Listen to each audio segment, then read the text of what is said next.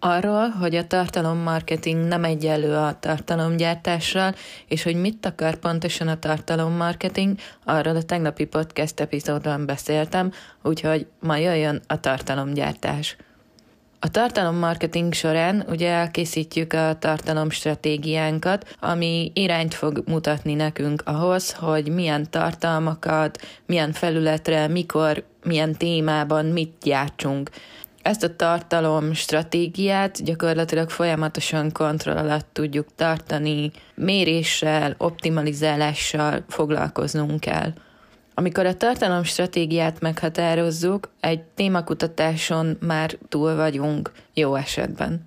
Én úgy gondolom, hogy ezt a témakutatást, ezt tovább kell folyamatosan vinnünk a tartalomgyártás során is, hiszen az egy dolog, hogy van egy tartalomstratégiában meghatározott tématerv, de hogy pontosan ezeket a témákat milyen szemszögből, milyen formában, hogyan fogjuk feldolgozni, azt csak a tartalomgyártás során tudott tényleg konkretizálni.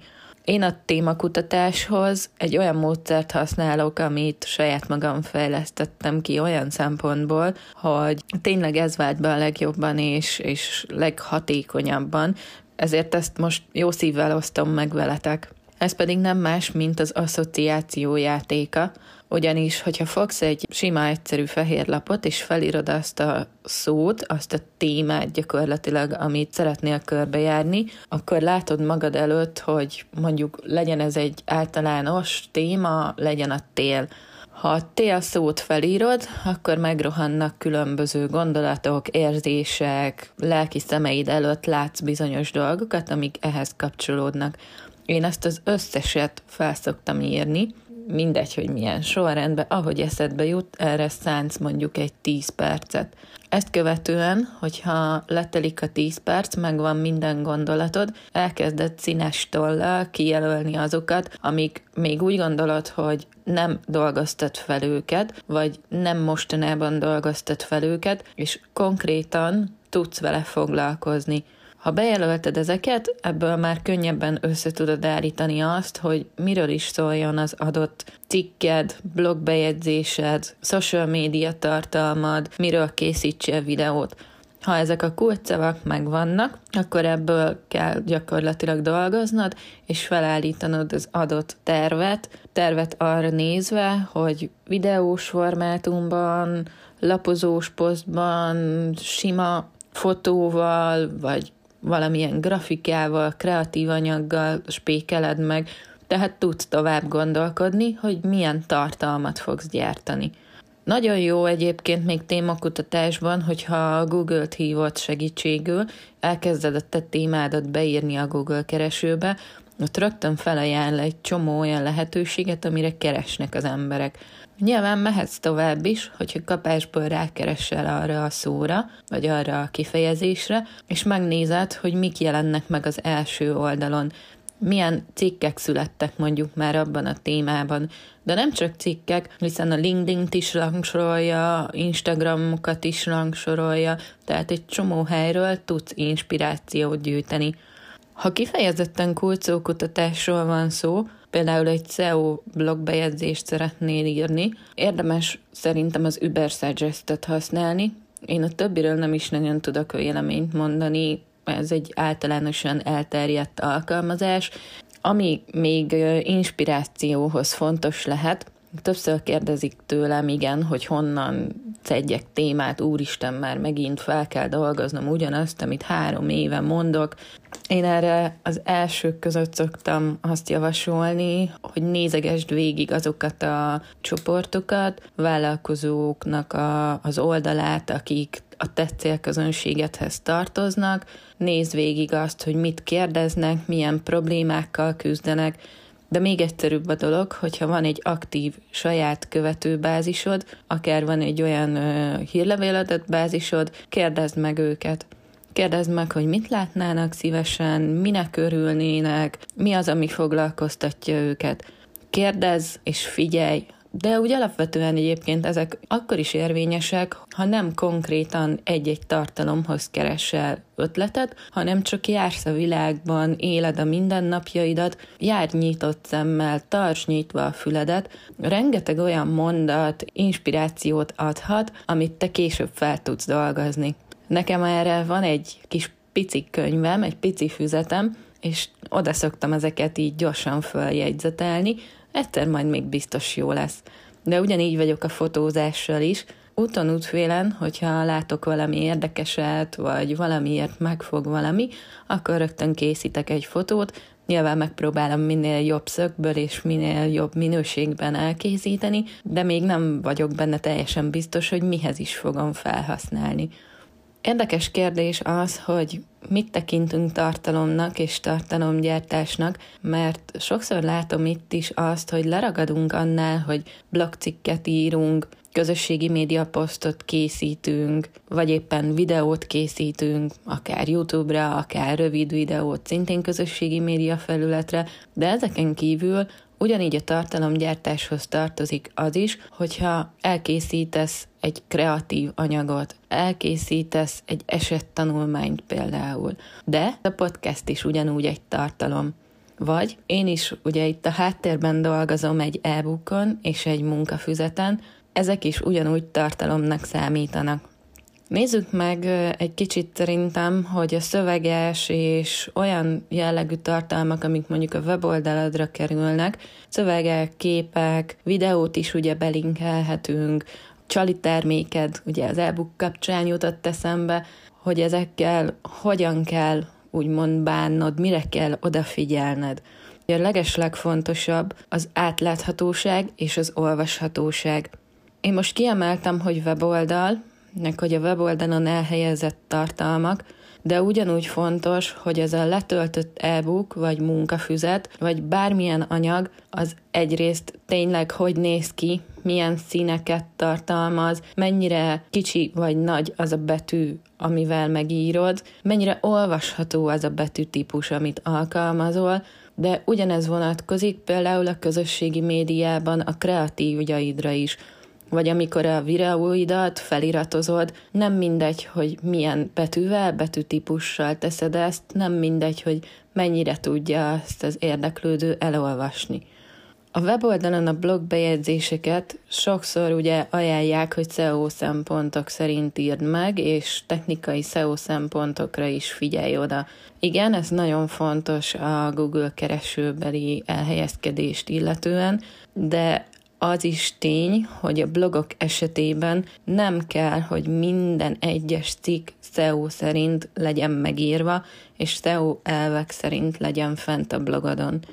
Fontos az, hogy emberek vagyunk tényleg, és emberekhez kapcsolódunk, tehát nézni kell azt is, hogy milyen minőségű az a szöveg. A storytellingről is beszéltem egy korábbi podcastból, ez tényleg nagyon-nagyon jól alkalmazható dolog a blogbejegyzések esetében. Ha blogbejegyzést készítünk, akkor a szöveg mellett ugye a képek is nagyon fontosak, és hogyha a képeket belezsúfolod egy blogbejegyzésbe, az nem lesz jó. Használj jó minőségű, nagy felbontású képeket, de ne csak azért, hogy megtörd a szöveget. Figyelj arra is, hogy hova, milyen képet teszel be, mennyire illik az a szöveg mondani valójához, mennyire támogatja gyakorlatilag a mondandódat. Igen, weboldalon fontos az, hogy optimalizáljunk, így a képeket is optimalizáljuk, de az a fotó, amit elkészítesz, az ne legyen homályos, legyen tényleg éles, legyen egy olyan, olyan gusztusos igazából, mint hogyha egy ételt tennének eléd az étteremben. A web és a blog SEO-ja kapcsán még annyit elmondanék, hogy bizony a tartalomgyártás nem lesz elég, hogyha technikailag nem figyelsz oda. Ha szeretnél a Google keresőbe minél előrébb rangsolódni, akkor fontos az, hogy a címekre odafigyeljél. Mind a fő címre, mind az alcímekre, legyen meta leírás, legyenek belső-külső linkek, és ugye a képek is megfelelő méretűek. Ezek azok az alap dolgok, amikre tényleg te magad is minden nagyobb SEO jártasság nélkül oda tudsz figyelni. Mi, amikor weboldalt készítünk, mindig ajánljuk, hogy töltsünk le és tegyünk hozzá egy SEO bővítményt, amelyik tud segíteni az optimalizálásban.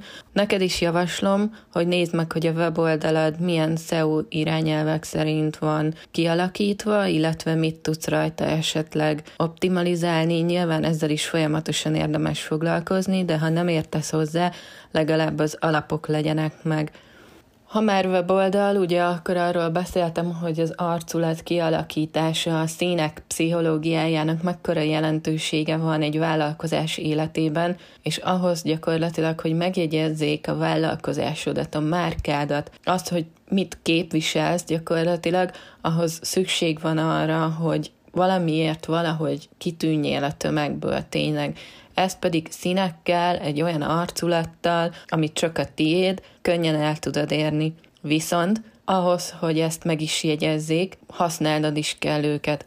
Használd azokat az arculati színeket ugyanúgy a közösségi médiában is, de használd ugyanúgy, hogyha offline találkoznak veled, bármilyen formában legyenek ott ezek a színek, legyen ott a logód, és igenis ezt vannak emberek, akik előbb fogják megjegyezni, mint azt, hogy te pontosan mivel is foglalkozol, vagy miben is tudsz neki segíteni.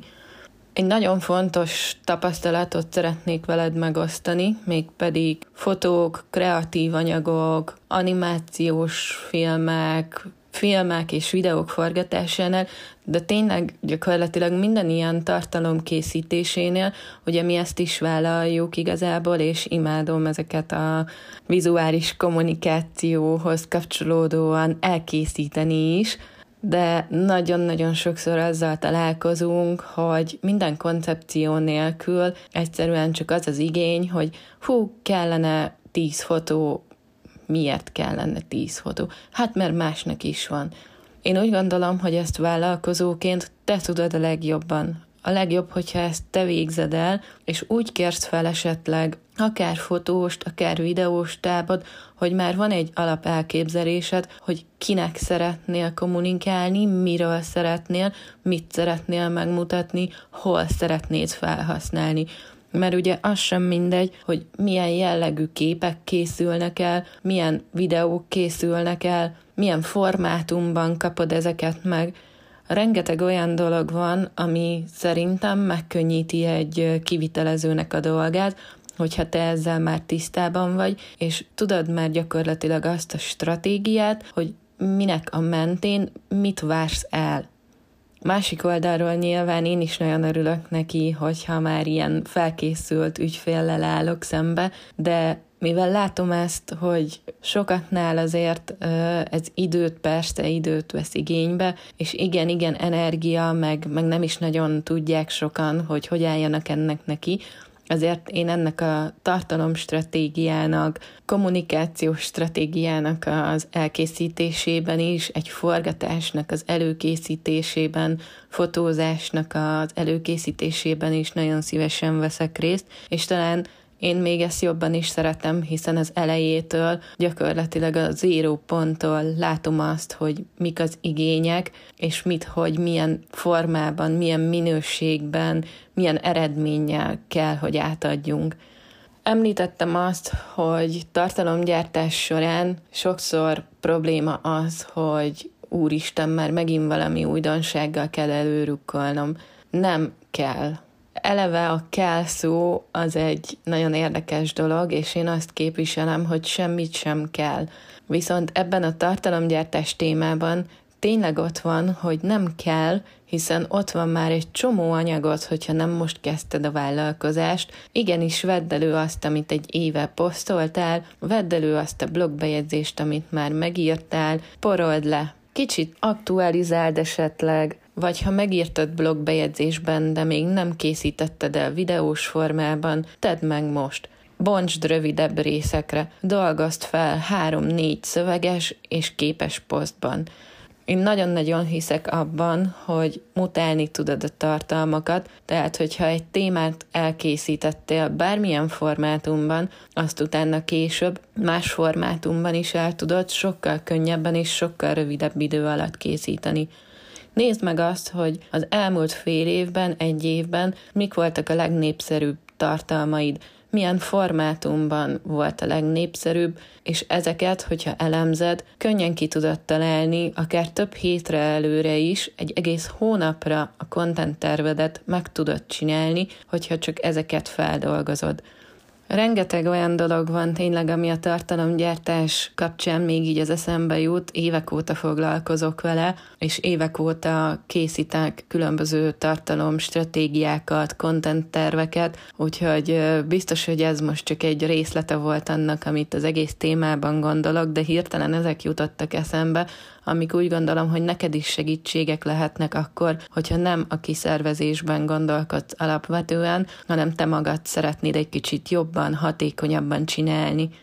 Ha bármilyen kérdésed van, vagy tényleg segítségre lenne szükséged itt a tartalomstratégia, content terv, tartalomgyártás témakörében, akkor keres meg bizalommal. Itt a podcast epizód alatt megtalálod az elérhetőségeimet, holnap pedig jövök egy újabb témával, Séták a vállalkozásod körül podcast egészen december 23-ig napi podcastként jelentkezik, úgyhogy én jövök, és sétáljunk együtt ismét.